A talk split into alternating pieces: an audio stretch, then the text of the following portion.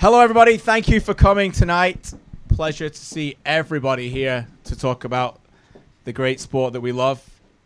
Um, first of all, round of applause for Ross, JC, this entire thing, Opera Bob's.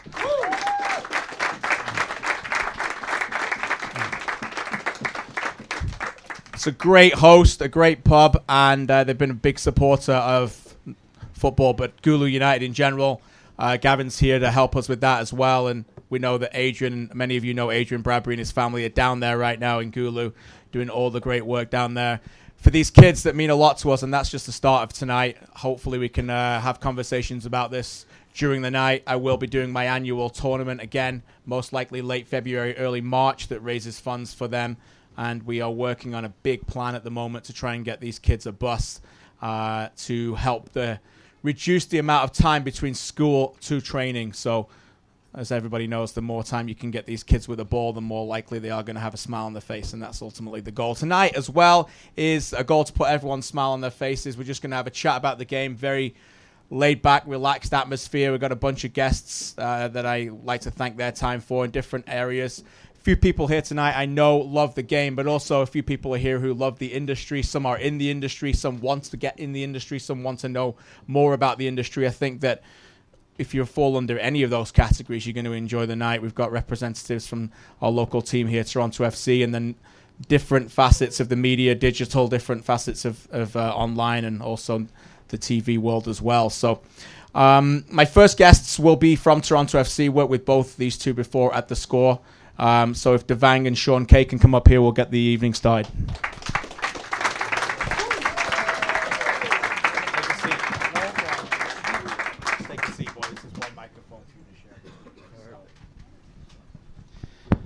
So we do have a Tottenham and an Arsenal fan up here. Arsenal. Amazing they still work together, considering that they hated rivalry. They do they do share a love. I think I can speak for you, Devang, but they do share a love of Harry Kane. Favorite player, easily, easily. And that's his it's his favorite player, and he's the Arsenal fan. So, um, Sean, we'll start with you. If you can just introduce yourself, and um, obviously we'll get to your love for the sport in a second, but just let everyone know what you do within Toronto FC. So I run the uh, the digital and mobile team for Toronto FC. So anything from the mobile app um, to the website to the social account, uh, anything you see pretty much uh, out there uh, front facing from uh, from a digital platform uh, that comes through my team. That includes Devang, um, and then there's sort of a front end developer and designer, and then as well as an email team. but any anything that we're we're communicating to you, whether it's news. Um, sales or anything else through there, um, it, it, comes through our team. Um, I am first and foremost a TFC fan. I think that's why we work really well as a team here um, because we understand who we're talking to because we're talking to ourselves. Uh, I know it's in a weird way, but I think that's the big thing is that we know or we try to know what the fans want, and I think that's that's where we come out and, and try to do our best. He's not lying. He was a huge Toronto FC fan. I worked with him before he got the job. Um, Devang, also someone I worked with at the score, go back many years those memories of the Saturday mornings in the newsroom of uh, just yelling at your, people. Yeah, just yelling at people. Yeah, the highs and lows of watching Arsenal, basically, right. for you. Right. Um, let everybody know uh, your role, and then we'll get into your uh, your love for for Arsene Wenger. uh, so I work under Sean. We are a team, but I guess basically give you guys the good news and the bad news about Toronto FC. And sometimes it's more worse than not. Sometimes it's better than not. But in general, it's creating creating stories out of being with the team, traveling with the team, kind of getting a, a sense of what's going on behind the scenes, but also kind of making it bridge the gap between the the ins and the outs, and also, like Sean said, kind of making it I'm a fan first and foremost, and sometimes that makes it harder than not to actually be like, you know what, this is what's going on actually. But I think the idea is to deliver a message that I earnestly believe in, no matter what. Sounds good. I want to share a quick story. Um, you said that you're a fan and you work for Toronto FC. Some people did think at one point you're a player. I have to share this story. we're in we're, we're in uh, we're in New York this year, and um, when we do a broadcast on TSN, we come to you about seven minutes before kickoff, and when you see the arrival shot, most of you who've got a brain will realize it's not live because they're not just arriving at the stadium seven minutes before they kick off. But we always roll in the arrival shot. You always see that in the opening. And our producer works with a cameraman, and I'm down there sometimes to get the shot as the players are often coming off the bus. It's the off the bus shot. It doesn't work at New York because they come from a different place, so we actually got them walking through the tunnel. So our producer works with the cameraman, and you get they get the shot. Toronto FC walking in into the dressing room, and they roll it, and it's coming up, and I see it on air, uh, just about to go on air, and the first person they show is Devang. And Devang is walking in, just as footballers are, and he's looking at his phone like this. And I'm like, so I messaged Devang right away, about five minutes before we go out. I say, message all your family and friends, you're about to be on TSN. So I don't know how it worked out or the, what the mix-up was. Let's but just say the vine I captured was amazing. it was fantastic. In that. Uh, there we go. Let's go with vines. Um, so your responsibility, obviously, as you said, is, is the good and the bad. But what about content? Like, how important is continuous content, even on off weeks or off days that aren't that aren't news? Is it important to continue to capture in people's minds the image of Toronto FC? I think so. I think if y- if you're afforded the access and if you're given that chance, it's it's nice to know a bit uh, more about the players. Maybe not so much off like on the field where you see what they do for 90 minutes, but you see them live their lives off the field and also in training, going to work every day, just like we do, but obviously very differently because we're a lot of us are not going to go kick a ball around and train for a game every every weekday. But I think humanizing people that when we only see the good and the bad, it's kind of difficult. And I think if you're able to put a, a face to someone who maybe made a mistake maybe a week ago and maybe caused a loss, that that matters to them. And it seems like it doesn't because we see it in such a vacuum, but it definitely does affect them probably more so than us, even as fans. Even though fan, as the definition goes, we're fanatics, but still, these people are phased by things that happen every day. And I think putting a face to the name of what happens is important. And I think also not glossing over the fact that yes, if you make a mistake, you make a mistake. That's just how it goes. Yeah, it's a great point. Sean, let me turn to you. Um, obviously, you work for Toronto FC, and we're all pretty fortunate to realize that this club in this city is still making headlines even today in terms of what happens. Take me back to when you were brought in on meetings on the Giovinco thing, because obviously, from a fun, from a football point of view, when you play a signs like that, when Sebastian Giovinco signs like that for to a team like Toronto FC, your role, you and Devang's role becomes enormous because you suddenly the club is become look, looking at in, in so many different other areas. Uh, take me back to that and what some of the strategies were. We'll get to what happened during the season in a second, but what some of the strategies were before Giovinco even kicked the ball here. Well, I think the big thing that I realized is that I sort of went back to a year before that when my first day on the job of, of just being. Is this the Defoe car story? Because you were in the car with him as well, weren't you? I was not in the car, right, but yeah. uh, but no, the, my my first day uh, on the job, I was uh, hired to be the community manager, which is Devang's current job. Um, I walked into a meeting an hour into it and said, Jermaine Defoe signing, which was the worst kept secret in Toronto media. But the little caveat on there was that Michael Bradley was about to sign, and me, I kept to myself, but me being a smartass was like, "Are you guys talking about Michael Bradley or Bob Bradley?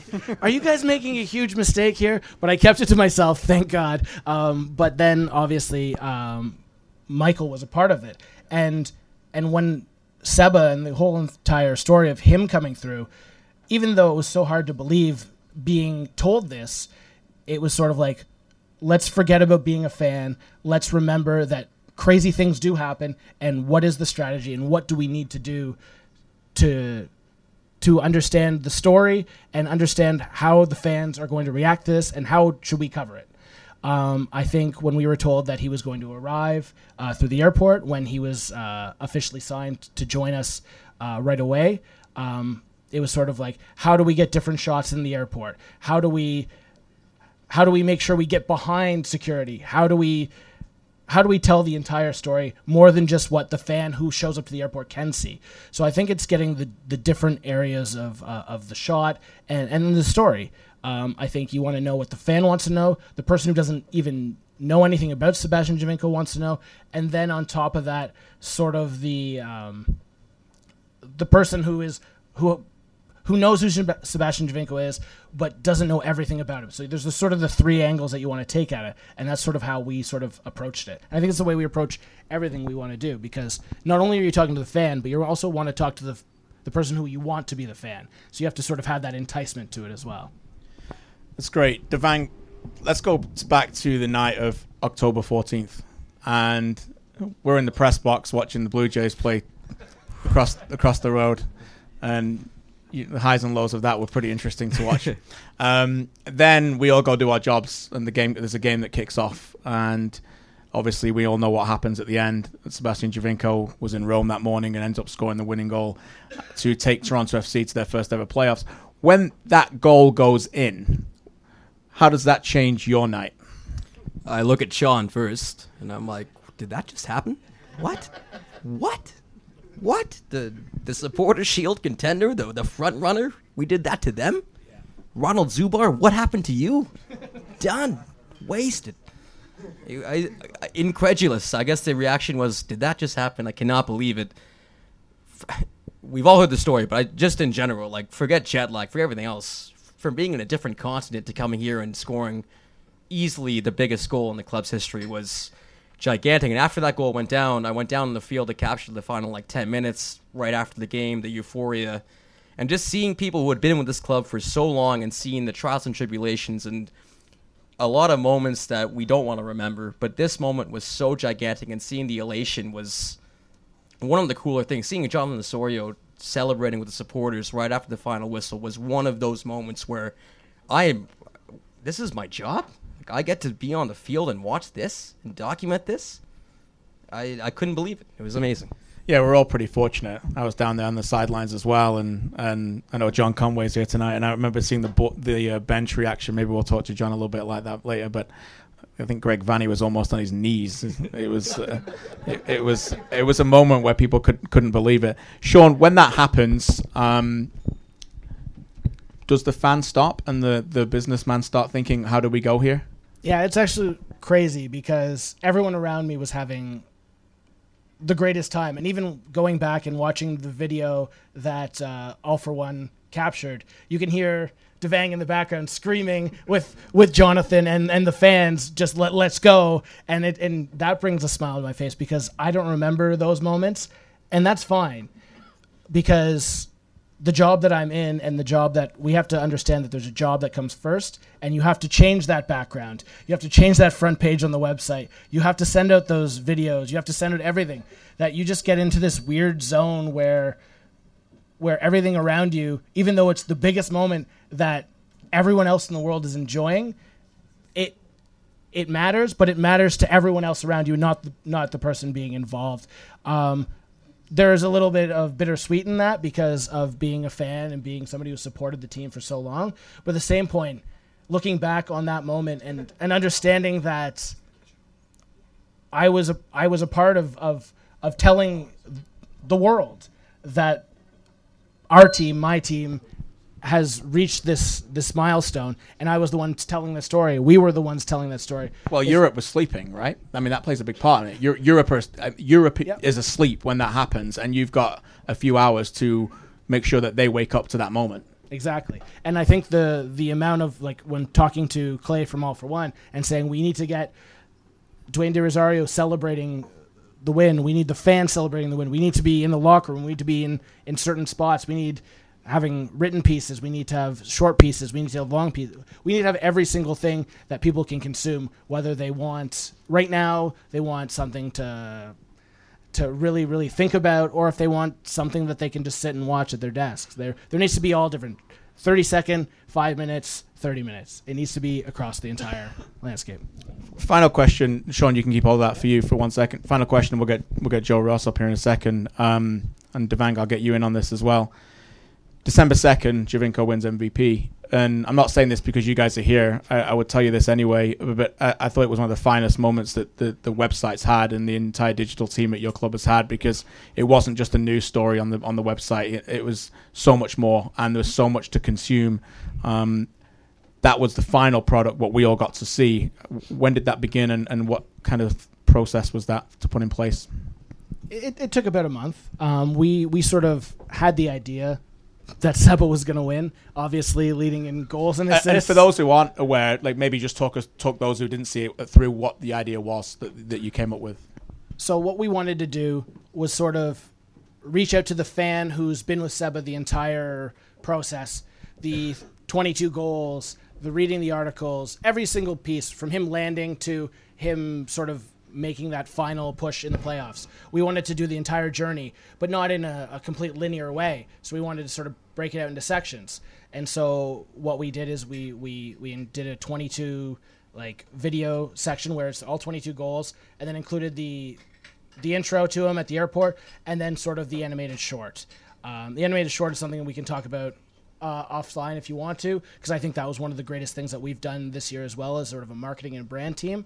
Um, but I think we wanted to make sure that that story was told so the fan understood the entire thing. But then also from the other part, we want to make sure that Europeans who who didn't really follow the entire season wanted to show up and, and understand how great he was so that we had sort of a bit of a uh, a different way of like not only us telling people how great he was but including articles from kristian uh, kurt um, john molinaro uh, jesse marsch just people around the league to say hey it's not us just sort of like telling everyone our player is great the whole north american soccer scene is telling everyone this guy had the greatest season in in pretty much MLS history. So we wanted to make sure that we covered all of our bases and tell it in once again, as I said, in a short form, a long form, and and and even in like a middle form, where that if you're if, if you're at home looking at it, if you're at work work looking at it, or if you're in the washroom looking at it, there's something for you.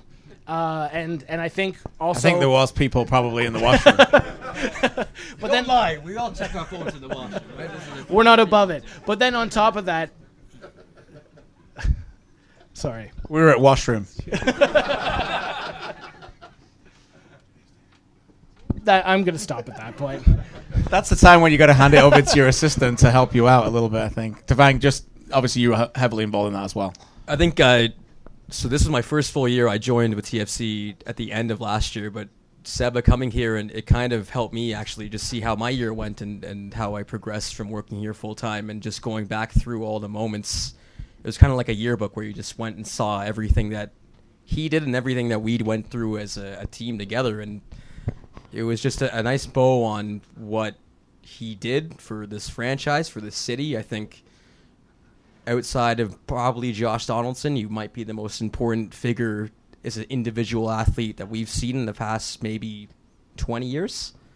So it was just nice to actually, and and this was Sean's vision. This is something that he thought about a month in advance. I think Kei Kamara had a great year, but I think we all knew this was his Yeah, award to win, for sure. right? So it was just nice to see a vision come true and and get get the recognized uh, recognition it deserved. Well, and- and now you two get the recognition because genuinely it was it was a brilliant job. Uh, before I let you go, question for you, Devang. Um, Man United are rubbish. Trash. Chel- Chelsea Chelsea are rubbish. Complete trash. Like absolute Um, trash. Absolute trash. Man City are inconsistent. so are are we going to finally see Arsenal win a Premier League this season?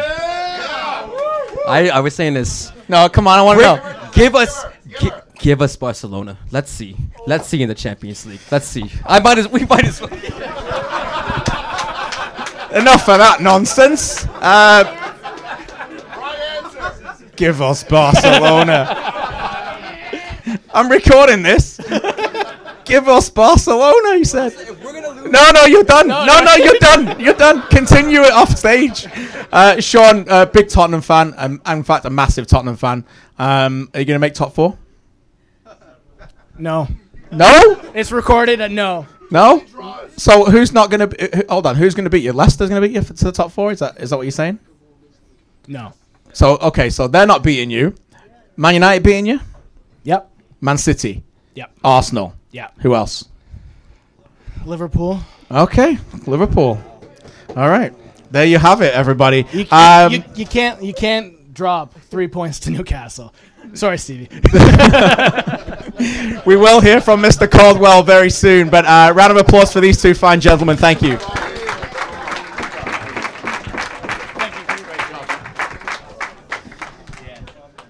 Before we start, hey guys, Mr. Ross is uh, one of my best friends. We go way back, and uh, we worked at the Score for over ten years together. And now we just spend the majority of our time in sports stadiums together, watching yeah. different sports around the world. Where we've been, Nou Camp, uh, many, many, many baseball stadiums, Yeah, uh, Boleyn Ground Boleyn Ground. where James Sharman actually, on his way to the Boleyn Ground, ate the biggest hamburger I've ever seen in my life. It was one of those.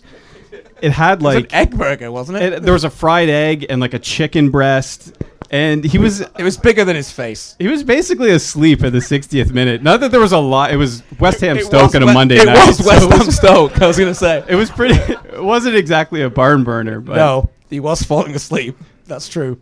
Um, yeah, so we have spent many times uh, at sports stadiums. Uh, Joey, just for the audience out here, give us a, give them uh an idea of what you currently do at the score. Uh, I'm the head of product and content at the score, so that's the basically involves planning the the roadmap for development features for the app and the content team as well. So you know what we're publishing article wise.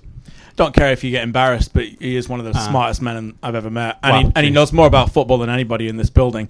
Um, I I, I would like no, no, no, no, no, no, no. You're not allowed to say anything. Okay. Um, let's get into. He's also a massive Canadian soccer fan, Yeah. and can go way back in terms of his love. It's really a it's a difficult relationship with Canadian soccer and you, isn't it?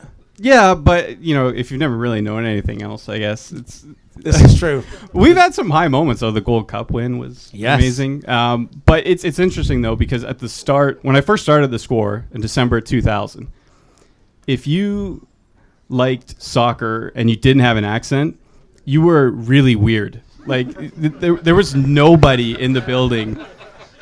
You were an outcast. It was like, oh, the new guy likes soccer.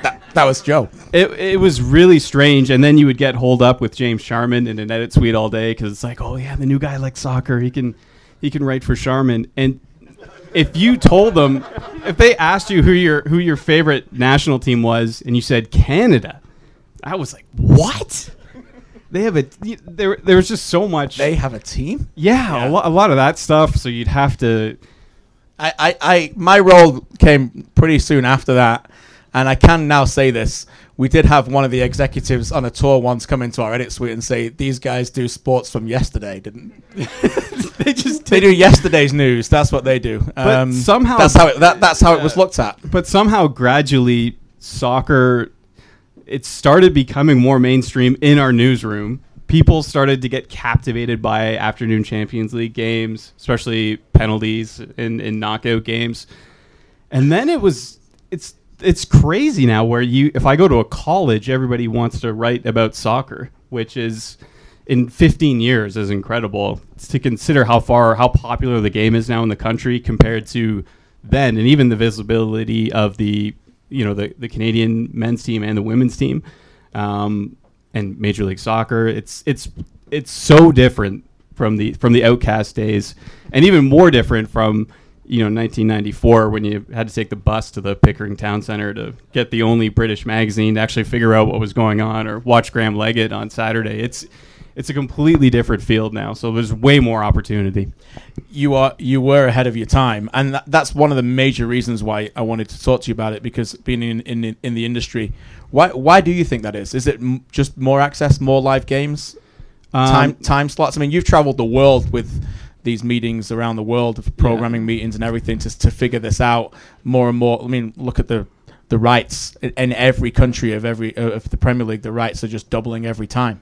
for sure the the access on tele like again the, the amount of games you can watch in a Canadian living room now is, is incredible so that you've got a, a lot of people exposed to the game through television plus the internet as well it it came along at just the right time for for a lot of people to, to get introduced to the game because again you'd be reading 442 or shoot magazine or something from two months ago trying to figure out what was happening in the game in the 90s and now just with everything you have um, it's just so many places to get information on the game. And i think that's really helped fans get closer especially if you're a fan of a team overseas now you can you have a lot of fans that have maybe never even been to england that have a strong bond with a with a club over there so Yeah, and you've you've led many teams now in terms of underneath you in terms of how you cover different events. Um, we did it together in 2010, the the World Cup at the Score. We had obviously combined rights with CBC. We had an evening show. Uh, but every single time we were watching every game in the green room and we were live there basically, you were in there doing that as well, and you're obviously all the stuff you did on on site. So before we get into what you're running and doing now, talk about maybe that and what you how you look at a major tournament and and and how you plan for something like that. Well, I, I guess when we look at, um, at at that time with the score and what we would do now around a major tournament is um, people want everything now. I think with uh, with the mobile age, so we look at real time news, real time context. So we've got our team here uh, sitting down at the at the table just next to us. So they're great at, and this is They're, why you, they're keeping close to you, right? well, this is why when we're bringing people in now to, to write about the game, it's so important to know the game as well as these guys do because if somebody, you know, if uh, you know Dimitri Payet breaks his leg, you know, you have to be able to then write about that almost instantly because people want the context straight away. So there's no time to be, you know, kind of pontificating for a couple weeks before you get your piece out. So that's really the way we look at things now. Is it's it's real time news, and then the context also has to be in real time now as well, because that's just what audiences demand. Is hey, something happened. Tell me, what do I need to know about this? How is this going to affect my team going forward? You have a large audience, I believe, with the score in the US as well. It's Right. our biggest audience. Yes. Right. So it's far bigger than anything here. Yeah. Yeah. So how does that affect, or does it affect how you uh, deliver the news? Um, it does. It does affect how we deliver um, news in, in terms of Major League Soccer. I mean, we have a huge Toronto audience as well with the score, so there's a fine line. But we have to respect that we're, you know, we're writing for an audience that, whether they love the Premier League or whether they love MLS, you you have to take away any kind of Canadian bias because you know that can be a turnoff if you're a big fan of the Columbus Crew and the MLS news section is just full of stories about the Montreal Impact or Toronto FC. Um, that's just not going to fly. So I think that's really the way you have to look at things is you have to have that global perspective. Now for us, we still use uh, the entire app has American spelling, but we still use British Canadian spelling in the soccer section because that's really what people look to towards um, in terms of relevance, right? For um, it would be weird to, to have Americanisms in sure. in in, Yep. uh, in a game that for English speakers is really dominated by Britain. So, um, and we actually use our transfers in, in pounds. Um, that was a big thing for me too because I always hear about transfers in Canadian dollars or American dollars, and I'm th- trying to like calculate in my head. Well, what is that compared to what Rio Ferdinand was sold for? So we just stuck with pounds the whole time because that's just the currency of how everybody understands what a what a sale was. Yeah, exactly. Uh, That's pretty much how I use it as well. Um, before I let you go, obviously the European Championships next season, um, next summer, and you've been through a number of major tournaments now. What will the plans be for that? How do you guys go into that in terms of making sure that the consumer on the of the score just gets everything and more that they want? Do you um, inform your team of certain teams that are more popular than others, for example? Well, I mean, we have data on the, the most followed teams. I mean, for, for the most part, I mean, it's, it's fairly obvious. You know, like France is going to have a lot more followers than Albania. But, you know, you got Gianluca, who's probably already working on the plan now. The key for us is planning ahead of time and, and having that, um, that framework to work on as we go in. And then that just allows us to kind of read and react to the major stories. But these guys are going to be in a room.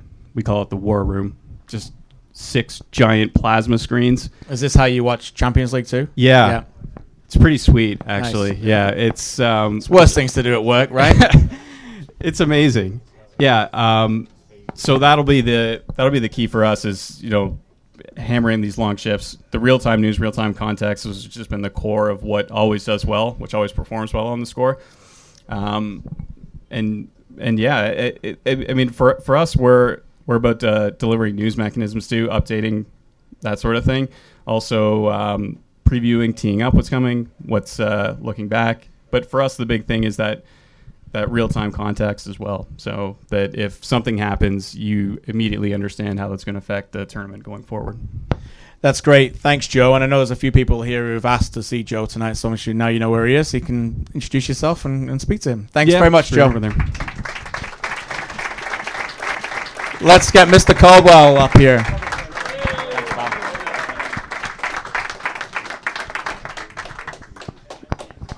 Sure, you don't want to drink, bring your drink with you or anything? You finished it. Okay. This man needs no introduction, that's for sure. Often seen with us now on TSN sometimes. So maybe we'll talk about that, shall we?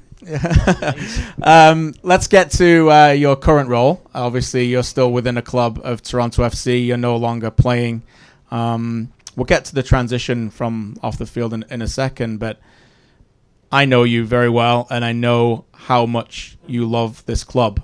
But maybe you can just let everybody else know, just because every single time you talk about it, I can see the passion in you and what what it, what that club means to you.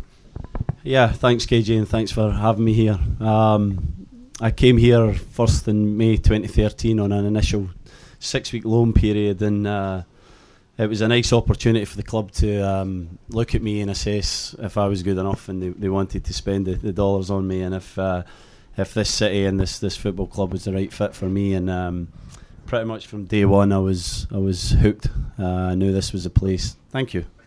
Great service. Now that that's Excuse me service for you there. pretty much from um, the first day I knew that this was the place I wanted to be. It was uh, a perfect fit, and um, I felt that I could really help. Obviously, we were uh, lacking a lot of quality at the time, but I could sense that the years of uh, of hurt and lack of playoff appearance was was uh, needed to change, and uh, and I felt that I I could do that, uh, or I could help that that process, and uh, very quickly I was I was made the captain, and um, hopefully led led that group of guys and, and the, the, the future signings and, and team forward. And uh, you know, as a city and as a as an organisation, I've uh, got total admiration and respect, and I know for a fact that they're absolutely committed to to doing the right things to make sure that that this club wins, and that will not stop until we, we achieve success. What What about Toronto? What about North America and the lifestyle over here? Obviously, something I can talk about in terms of the. I always tell people that the positivity of North America just screams at you compared to to, to home. You've got kids. You've got obviously your misses as well, and you guys are still very happy here, even post playing days. What is it about this North American lifestyle that you love so much? Well, I think that the, the, for the kids, it's absolutely amazing. I think there's so many different uh, opportunities in, in, in sports and access to these sports that we we don't really see in the UK. Um, and I also think that, that the standard of living is, is obviously reasonably expensive, but but very comfortable. And uh, I know that my two boys love it here, and I'd, I'd love to give them that, that opportunity to grow up here and. Uh, and at least experience the, the early part of their childhood heading into their, their sort of early teens in, in Canada especially I, I do think that I love the States too but I do think that Canada is a special country and, and that we live in one of the best cities in the world and I often tell people that who are, are born and bred here and look to maybe move to the UK or to Europe or, or somewhere else that they, they don't quite realise that they're living in one of the best cities in the world and they, they should really appreciate it. Yeah, amen to that. Um, before we get to you off the field, so you come over 2013, obviously made a big difference. Uh, captain came over from playing at a very high level, uh, majority of games the, in the championship in, in, England. People often compare the leagues, Major League Soccer and the Championship. Is is that a fair and accurate comparison? Yeah, I, th- I think so, KG. I think that um, Major League Soccer is is obviously a little bit slower in terms of build up, which is, a, in my opinion, a positive thing. The championships, uh, 46 games a season, uh, two cup competitions on top of that, and, and hopefully a, a playoff run, which could be uh, three games. So, you know, it's a real grueling schedule, and uh, I think that that's detrimental to the quality of the league. And, and a lot of times uh, you're banged up and you're tired and you're just grinding at results, and, and uh, the quality of football's not quite there. And I think the Major League Soccer is is probably a similar standard of player, but uh, the guys are allowed to express themselves a little bit better because of the the maybe the weather plays a part. The the pitches are usually better, and of course it's a summer league, so it's usually uh, you know positive conditions to, to, to play good football. So uh, yeah, championship for me is a very good comparison. Uh, there's players here that are not really recognised uh, in in Europe or throughout the world, and uh, I'm thinking maybe I, I don't want to come up with an example, but like a sort of mid twenties uh, young North American guy who's who's kind of not really known outside the MLS, but when you get here, you realise the quality that they have and the, the, the, potential they have to go and play in, in bigger leagues around the world. And I think it's up to, to us as a league to make sure that we incentivise these guys properly to keep them in this league. Uh, the last thing we want to do now is, is lose the quality that we have uh, to other leagues in Europe. And I think that then, obviously, on top of that, we need to keep bringing in the, the, the quality in, in South America and European players at a younger age that can, can take us to that next level.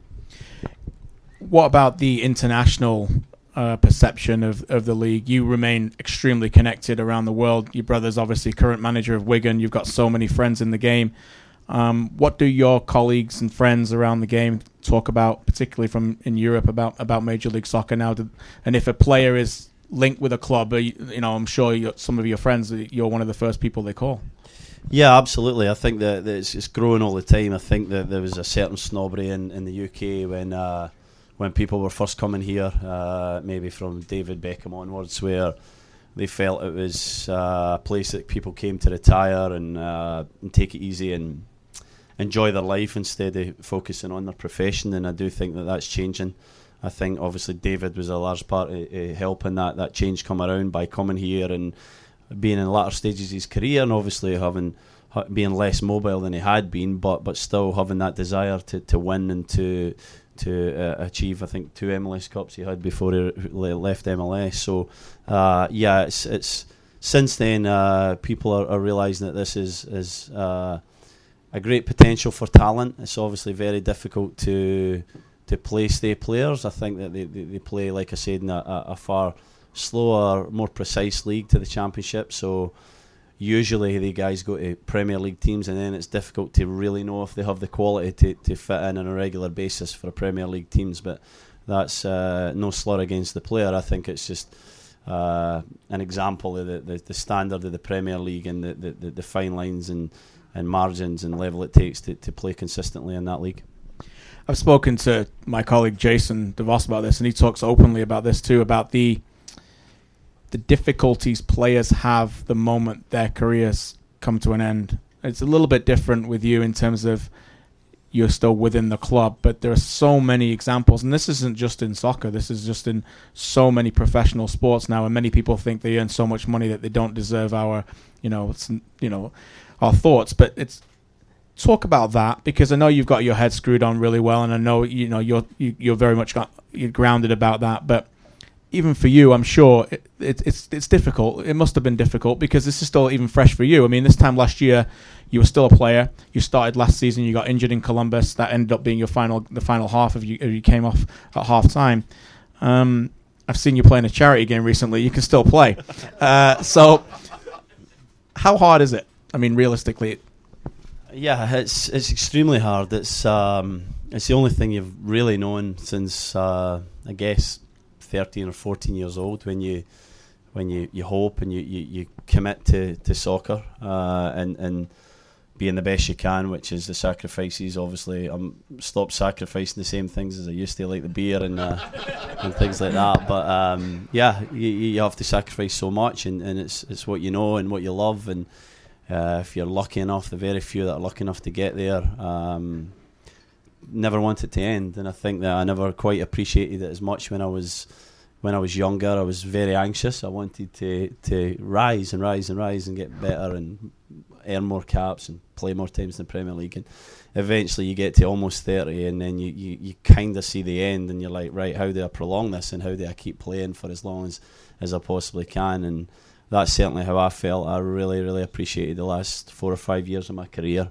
Um, I loved every minute. I hoped I could play till I was I was about forty, and I felt really good. And then I, I came into a, a, string of injuries that were that were niggly and uh, and frustrating. And um, I guess if I was in an English team and I had two years on a contract or something, then I would probably have I'd probably have stayed as a player and, and, and seen how I reacted to the injuries. But uh, in light of the fact that we play in a salary cap league and, and I wanted the team to be successful, and I was unsure if I could even get on the park this last season at any point that it was the right time to to look at other opportunities and to, to use my cap in, in another sense and, and allow Greg and his staff to bring in uh, another defender that could possibly help us to, to achieve glory and uh, that's what I did. There's a, you know, probably once a week or, or more. I sometimes think I regret that decision. That was it the right decision? Should I go back? You know, I, I missed the game like you would never believe. Uh, not all the time, but I'll be watching a match and uh, listen to KJ and Jason's excellent analysis, uh, analysis, I should say, and yourself. Yeah, and uh, and I'll just feel uh, you know a real pang in my, my stomach because I wished I was out there and I wished I could make a pass or a block or a tackle or a header and. Uh, I don't know if that's ever going to leave me, and that's that's the sort of things that people don't appreciate when when we retire. And I'm sure Jason will, will uh, echo my exact sentiments. You played under some wonderful managers. I mean, Roberto Martinez comes to mind, but so many others. I know you're a big fan of, of Chris Hughton as well. Um, do those two stand out as, as the best ones? Uh, yeah, I mean they're, they're, so different in every sense, and, and even the bad ones, uh, you know, Roy Keane, guys that I really disliked and never got on me. Uh, has this been recorded? Oh no, he's going to find me now.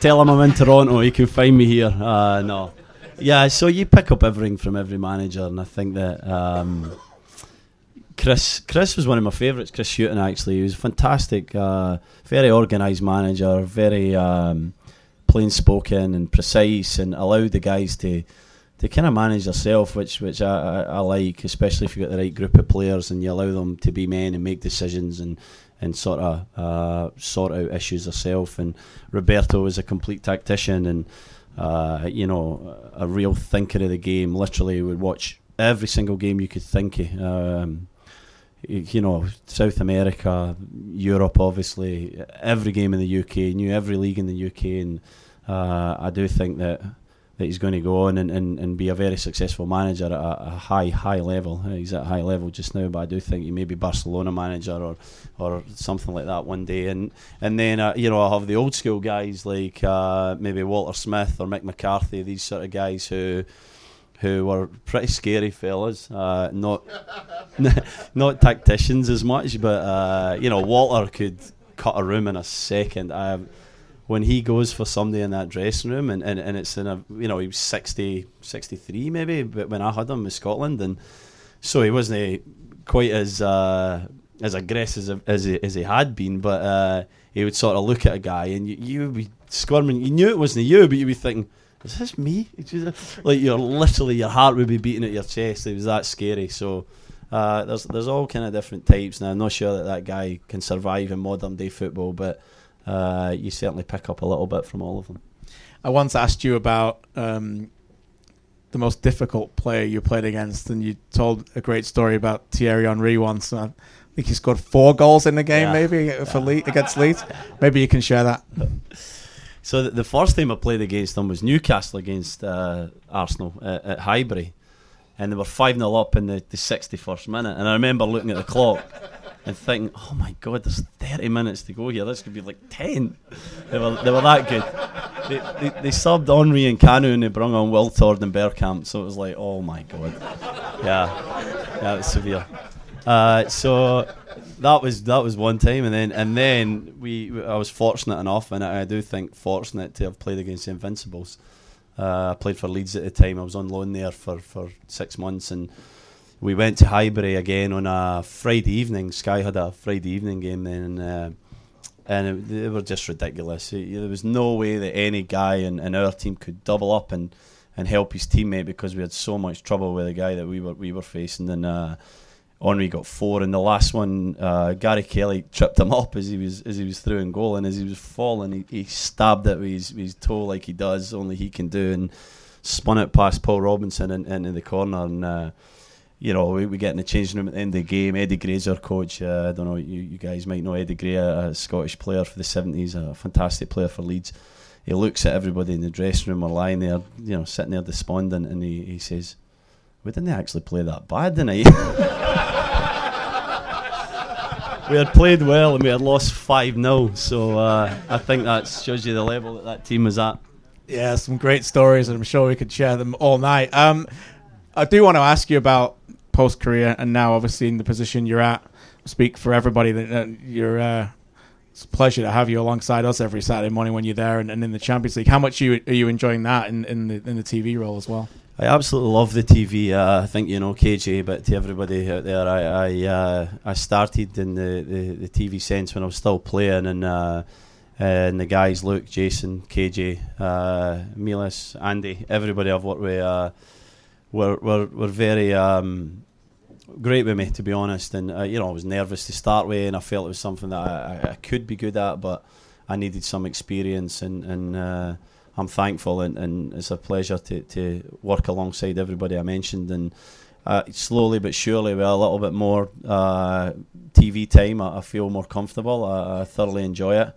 Uh, I'd love to do it all the time or more uh, but I, I, appreciate the opportunities that I get and and I'm thankful that TSN uh, keep asking me back. And we're thankful that you came tonight. Everybody Steven Caldwell thank, thank you.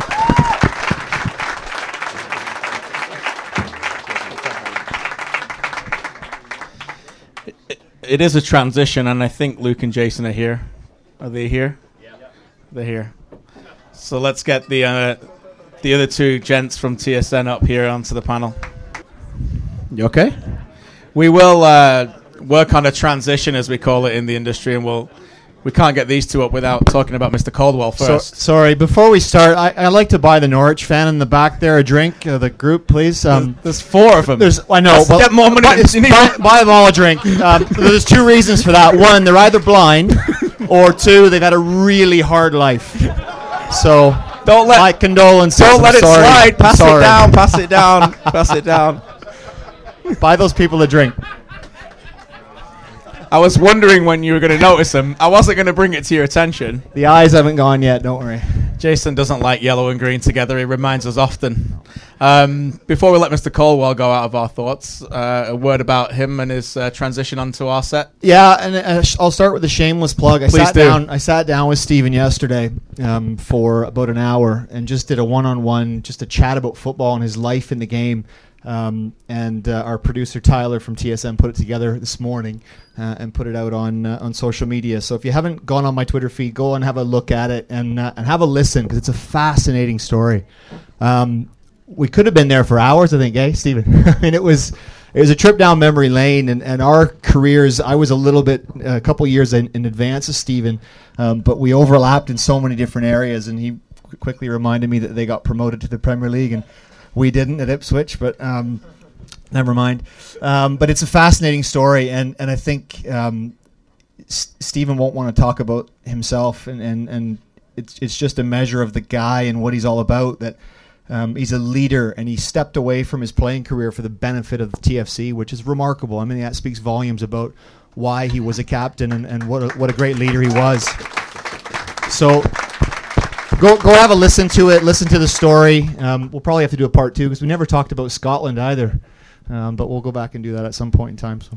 And Luke, we don't mind having another defender on sometimes in the morning, sometimes when Jason's not there. No, I'm all for Steven coming full time because that would mean we would get rid of Jason. And that would that would be perfect. And this it, is just, it, this is just too easy. I might as well go outside. Just no, let these two up there. This is this is how we perform. This is how it goes every morning uh, at our show. It actually he reminded me that before I moved to Canada and was working for the BBC doing all the Leeds United games, I actually did the play-by-play on that game at Highbury where Thierry Henry scored four. I was so polite though about the defence of Leeds that day. I didn't didn't say a bad bad word about Stevens, so that's okay. Well, that's good because at least you didn't have the manager listening and calling you back, which has yeah. sometimes happened as well. That was a common occurrence for anyone who knows the name uh, Neil Warnock. Um, and yeah, it makes an anagram of something that people uh, Colin Wanker. Yes, actually, they uh, call um, and there's a reason that he got that reputation.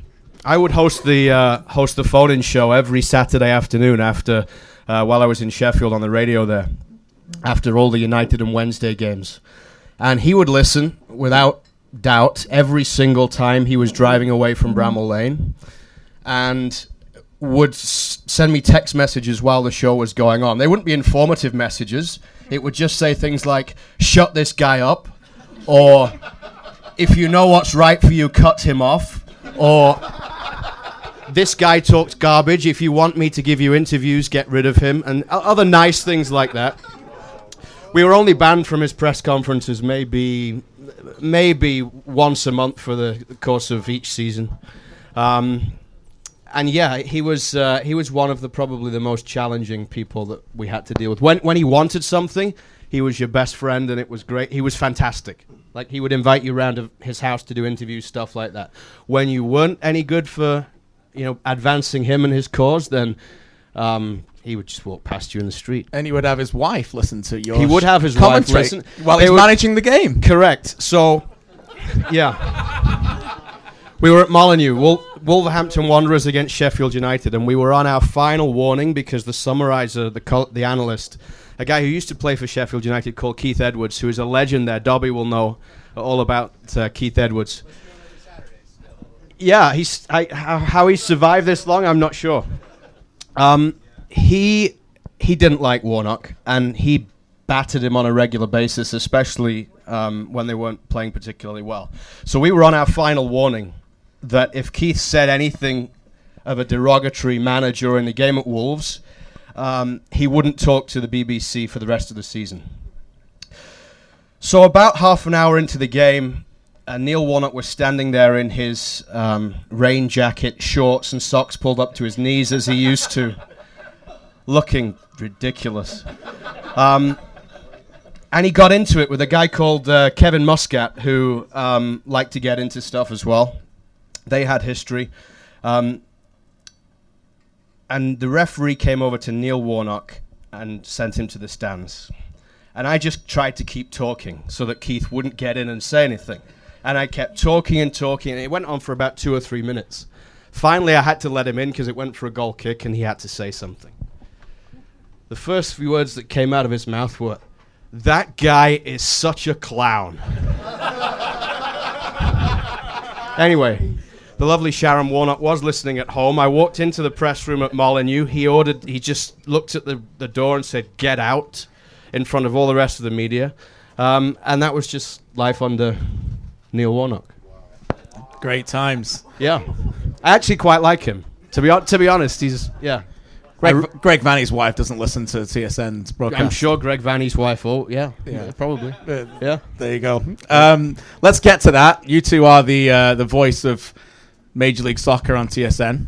Jason, um, talk us all through what that's like getting ready for a game with uh, stickers over here and uh, getting there three or four hours before the game and, and, and where it starts for the preparation. Uh, well, we've we've. I think we took a joint decision that we were going to cut down the the advance prep time that we get because we usually get to the stadium three or four hours ahead of time, um, and there's never anything to do because there's no one there.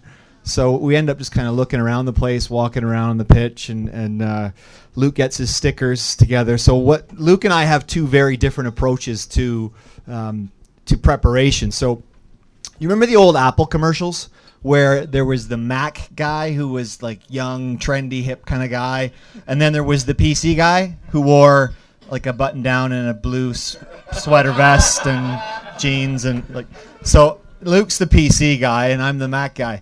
Um, I use technology, so I use my MacBook or an iPad or whatever, and I use different programs and I do all my notes that way, so I can pull up infinite number of information, whatever, um, or I can change it on the fly. Luke has, you know, a, a manila folder that he opens up and he peels off the stickers and and and he puts the stickers in the right formation and it's hilarious during the game because if it's a close game and one of the managers has to make a tactical adjustment, Luke's then in big trouble because he's got stickers on his fingers and he's looking at his sheet trying to figure out what the formation change is, and he doesn't know who, which players are coming off, which ones are going on, if players players are moving around. So it's a bit of a problem for him. So that's kind of how we, we, we have a different approach to it. But look, whatever works, um, it works for him, uh, you know. And, and you're recording this.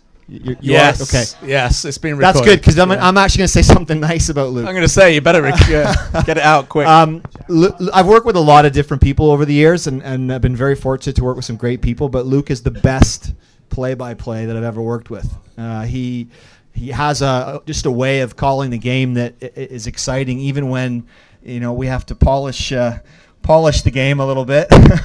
um, Luke still has a way to, to bring out the, the excitement of the game, and and uh, you know he, he- he's meticulous in his preparation, and and certainly um, certainly does a, a fantastic job. So. I, I, I, that He wa- he needs that a was- microphone. That was, that was painful. Uh, I've worked with a lot of analysts, and, and KJ's definitely the best. It's just not- You do regularly get battered by Jason, so that was that and was you and by you. no. Hold on a minute. You You're of- in there as well. often it's The too, amount of grief I take from these two guys over the course of a regular week or show, or even now with Champions League, we're in from well. You don't want to start this we're because from twelve in the morning till seven at night, and it's just bash Luke for seven hours. okay, really when you're running around cheering every time Villa concede, yeah, there is there is nothing. There aren't many things more pleasurable in life than watching KJ watching Villa lose, especially when they lose to Watford at home, concede an own goal. It's great. I actually think Luke likes the fact that Villa lose more than Sheffield United win because we were fortunate this weekend to have uh, some interns come and join us as we as we work towards something, and they, they they've been great. And they're in the green room about seven thirty Saturday morning, eight thirty, getting their coffee, and Luke's battering me already over Villa. So I'm just like, all right, who is Sheffield United playing today? He, he had no idea. No, but you didn't know they played Sunday at the time. You had no idea. And, at the, and as we regularly tell you, unlike the Dobbies back there, you can't even name three current players on that squad. You're always going back to 1992. Brian Deane. He's like 75 years old now or something. Who do they play on the weekend? Who have you got this weekend? He has no idea. No idea. Um, is anybody here a fan of British uh, television? British television shows? Has to be. Has to be. EastEnders. Okay. Um, does anybody know who Carl Pilkington is? Yeah. Carl Pilkington. Okay. Luke Wileman Luke. is, is our Carl Pilkington. So, so I, I have to read this. Which I is pretty not appro- read this. It's pretty appropriate considering This is Carl brilliant. Pilkington has a show called Idiots Abroad. Idiot abroad, yeah. So, so Luke and I have been together for a few years now, and I, I, I know him, I think, as well as any uh, person on the planet apart from his wife. Maybe No, you probably know him I might know her more better than his wife. We see a lot So- more of Luke than so Luke, uh, Luke says he's actually quite a funny guy. you know, surprisingly, because he doesn't come across that way. But um, Luke, Luke is actually quite a funny guy, and he says things that just come out of nowhere, just like Carl Pilkington does. And sometimes I think Carl Pilkington is an act, but I know that Luke is not making this stuff up. This is just the way he is. This is his personality. And I'm actually going to write a book because for a year now I've been writing down some of these quotes, and they're classics. So it's going to be called "Shit Luke Says." Um, and the subtitle is "I'm not a jerk; it's personality." Um, which he did say in a taxi in Seattle. I remember. so this is from uh, this is from this December 10th. This was a couple days ago. So um, bear in mind, Luke and his wife Candace have a dog. Dog's name is Penelope. Okay. So just a mental, a mental image of Luke in the park, Penelope, you know, yelling out to his dog. Never, never mind. So Luke turns to me. We're walking down the hallway at TSN the other day, going to the makeup room, and he says to me, "Oh, he says Penelope started eating her own." So when I stop laughing, he says, I'm conflicted. On one hand, it's disgusting. On the other hand, it's great because it saves me having to clean it up.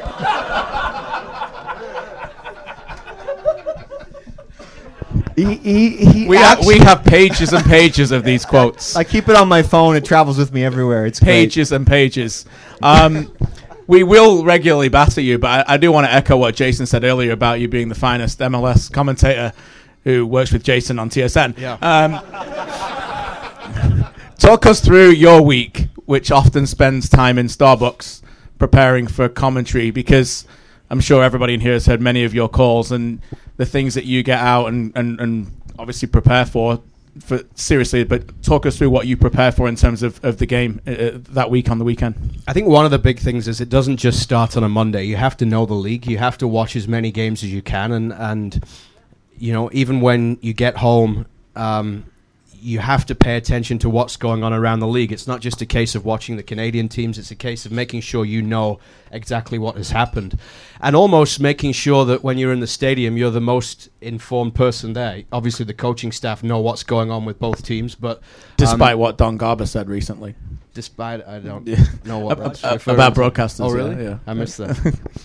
um, and it, he he uh, takes the piss about the stickers, but that's that's the best way for me to remember stuff. And someone once said to me when I was um, when I was in journalism school, if you if you're doing play by play or if you're doing a live broadcast, the likelihood is if you don't write it down, you'll forget it. Because in the heat of the moment, when something's happening on the pitch or when you're being spoken to by the producer, whatever's going on, if you haven't got it written down, then you're probably not going to, to remember to use that into the broadcast. And I think it's it's a unique. I actually prefer doing radio play by play to TV because you get to describe what's happening, and, and doing TV is a bit more of an adjustment, laying out, making sh- you know you don't have to tell people what's going on, and I find the radio call. Um, I used to find it a bit more enjoyable in terms of being able to describe exactly what's going on on the pitch. But I think the role more from a TV play by play, especially here in North America, is um, to, to not only entertain but also to educate as well because we've got a lot of people who are tuning in who probably don't know a lot about MLS. If they're TFC fans, they almost certainly wouldn't know a lot about Columbus or whoever they're playing against. And I think that's one of the steps that the league has to take now moving forward to become um, not just a regional league where you turn up at BMO Field and 23,000 people or 30,000 people now, you know, know all about their team, but crossing that bridge so that they'll also watch a game between DC and Columbus or they'll watch a game between Vancouver and Portland and and growing the league that way so that when when Columbus do arrive at BMO it's not just maybe one player that everyone knows about but they have that um, experience of the the league as a whole. And that's something that I think we can do as broadcasters to try and make sure we can uh, we can not only entertain it but but also as we do that educate people about the league as well. I think that's the next evolution for for the game in North America is that if you're a TFC fan, you don't just watch TFC games. You watch Columbus against Kansas City. You you know you watch a Portland, Seattle. You watch a a Houston uh, against Dallas. You know you're watching games around the league because on Monday night when Chelsea are playing Leicester, everyone in England watches that game. It's not just Chelsea and Leicester fans. So that's the next step. And I think from a preparation standpoint as a broadcaster, um, I I certainly watch every single game that gets played throughout the year. So it doesn't matter if it's just Vancouver, Toronto, Montreal. It's every game that's played in the league, all 340 of them, and and it's tough because you you you, know you spend countless hours watching games that in in the big picture might be meaningless, but for me, I need to be I need to be confident going into a game that when I need to recall something, I got it right in my mind. It's not on a piece of paper. I'm hunting through a computer program somewhere. You still make notes to remind yourself of themes and different things you want to talk about, but it's got to be there in instant recall. And the only way to do that is to watch games and to understand it and to know it. Um, and it's it's it's tough. Like it's it's it's hard work. And like Luke said about the difference between radio call and TV call, I was really really fortunate when I first started doing this back in 2008. I had a great producer at CBC, and Andy will be able to talk about this too. A guy by the name of Paul McDougall, who's still at CBC. He taught me so much about the industry of how to do television, how to pick up a camera, how to have a have a, a you know a producer in your ear giving you a count, how to throw it back and, and and sound like you know what you're talking about. You know, if you've got 30 seconds of content in your mind that you want to get out, and you've only got 10 seconds to do it, how to be clear and concise and to say what you want to get your message across to the viewer to educate the viewer. Because that's how I look at I don't look at it as I'm an entertainer. And uh, at the broadcast meetings a couple years ago down in Florida we were asked because Alexi Lalas was up presenting and the head of broadcasting for MLS had said to our producer at TSN you know one of the reasons I tune in to watch Alexi at halftime because I know he's going to say something outrageous and I want to see that you know have you ever thought about doing that with Luke and Jason. And I turned to Luke and whispered, if he, if he says yes, I quit. I, I, will not do that. I'm not going to say things I don't believe. I'm not going to, you know, say things that are outrageous that, that, that, that go against my principles of how the game should be played. I view my role as is to explain the why. So Luke is the is the what. He explains what is happening, and I explain why. So that's where the two roles I think have to intertwine and have to mesh and they have to complement each other. And you only do that by building up a relationship both on and, and, and out of the booth. the other thing is, of all the research you'll do and all the hours you put in going into a game, if it's a good game, you might only use 20% of that.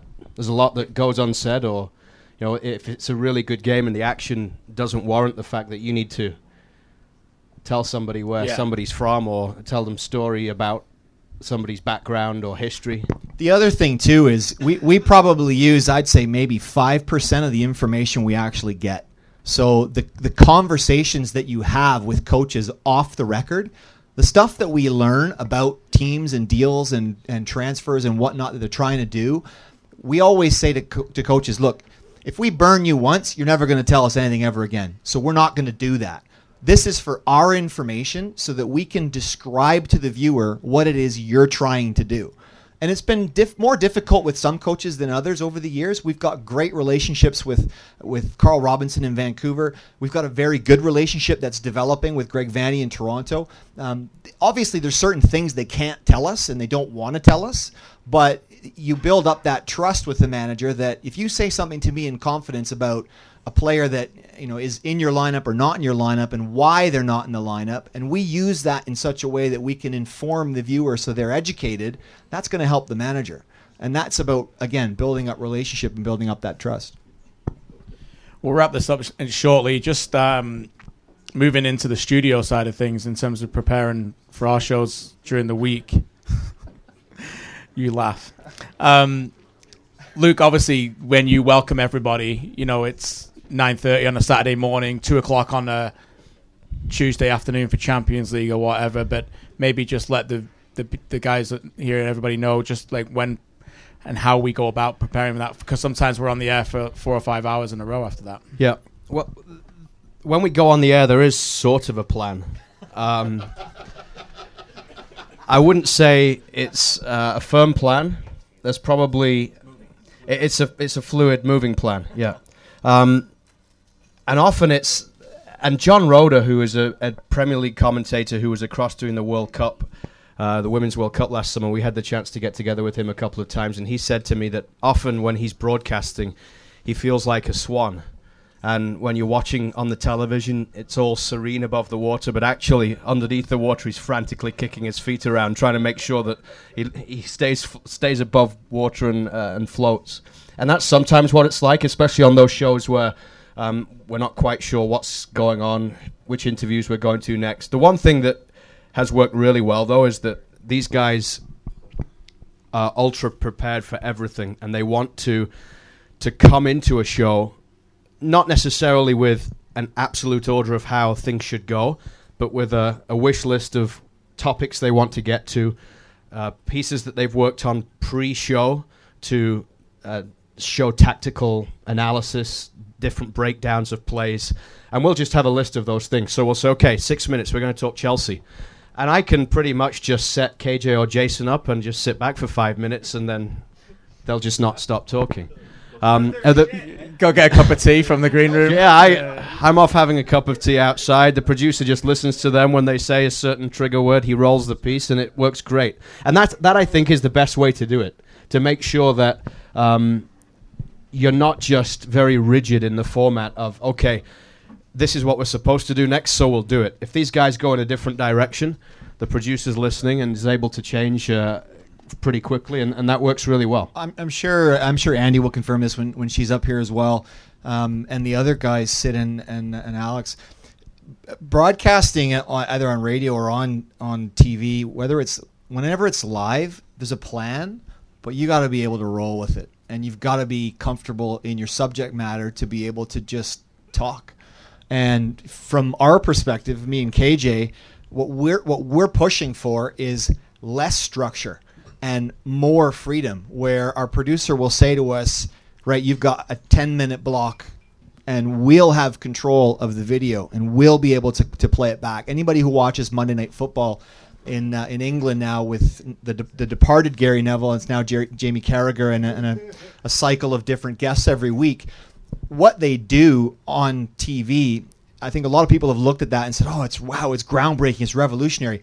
It isn't revolutionary because that's the conversation that happens, and, and John will confirm this, um, and Steven as well. That's what happens in a football club. That's what happens in a dressing room. That's what happens in the coach's office. Is you go through tape and you look at games and you look at patterns and you look at and try and identify strengths, weaknesses, trends, characteristics. How can we exploit that? Where's their threat? How is it going to expose us? Where are we weak? How do we win this game? So they're taking the conversation that's happening at football clubs behind the scenes and doing it live on national television. And that's where we want to get to. So we want to be able to get to a point at TSN where we can have that discussion and Luke can be, you know, the the the setup man or the guy that asks those probing questions and that's one of the things that Luke does really well. That's twice now. I've said two nice things about him. I got to get I got to get points for that. It is Christmas. It is Christmas. You're right. This is, this is for next year. So, um, this is one of the things that Luke does really well. Is he plays the wind-up merchant. So if you listen to our podcast, he'll ask questions that he doesn't believe, and he knows the answer's wrong, but he'll still say, "Yeah, but what about this or what about?" Because he knows it's going to get us going. So that's where the, the the relationship of the people that are on camera has to be good, and that's where the work behind the scenes has to be great. You got to have a producer that has you know the balls to be able to say, no, let's just hold this, let's hold this, let's wait, let's see what they say. And let's have these five things queued up and ready to go so that when they start talking about, you know, Aston Villa conceding the third goal again before halftime, we can roll in the video and then they can talk about it and they can they can go down that road, right, KJ? That's right. We're yet to do a Premier League on TSN broadcast about Ipswich or Sheffield United. Um, before I let you go, uh, Luke, personal highlight of uh, 2015 with or professional highlight of 2015. The the highlight for me, obviously, the Women's World Cup was just something that was a once in a lifetime thing. To host a World Cup in Canada was uh, was fantastic. And the moment um, I wrote about this online this week, but the moment my my number one memory from soccer this year was seeing Christine Sinclair score that penalty in the opening game at Commonwealth Stadium, because what it meant to her and the rest of the team, you could see on the, her face as soon as she turned around and ran towards John Herdman and you just know that what she means to that team and what she means to the country as a whole to have the weight of that moment on your shoulders. And it was a big moment just because not only because of the 50,000 people there but also and you're you're one of these you know stats geeks who will talk about if you don't win your opening game this happens 9 times out of 10 and all this nonsense. Like yeah KJ knows everything there is to know about absolutely everything. Ask him about a Turkish third division right back, and he'll come up with three. It's ridiculous. Um, but if they hadn't got that goal then, then it, it really probably wouldn't have panned out the way they did. They wouldn't have finished top of the group, and it meant so much to her, to everybody else. And so that was my highlight of the year.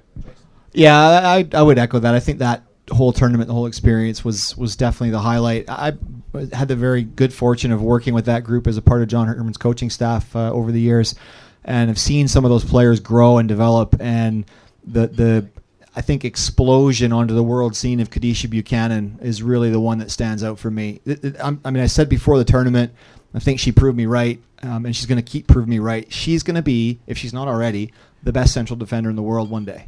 Um, and she's all she's only 19 years old, you know, turning 20, and to be shortlisted for the, the, the, the world's best player in the female game, the only defender on that list, uh, the only central defender, is a remarkable achievement. She's a star, and and couldn't happen to a nicer kid either. Like she's just so down to earth and hardworking, and uh, she's going to go from strength to strength. So the whole tournament for me was was fantastic.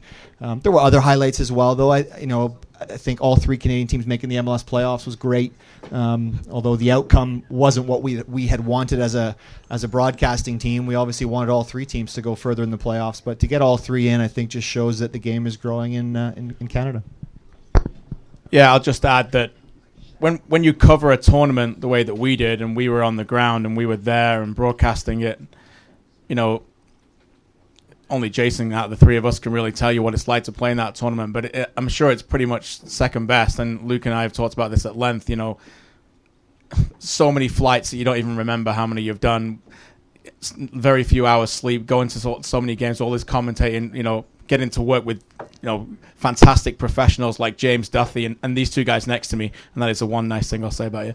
Um, but that is that it, it was it was a real thrill, and um, you know this is something special about that, and and it was great to, to cover it, and and I, and I think you know from from all three of our point of view, we just we don't take it for granted, and that's the main thing. You know, we, we know that we're very lucky to do what we do. So, uh, round of applause for these two fine gentlemen. Thank you very much.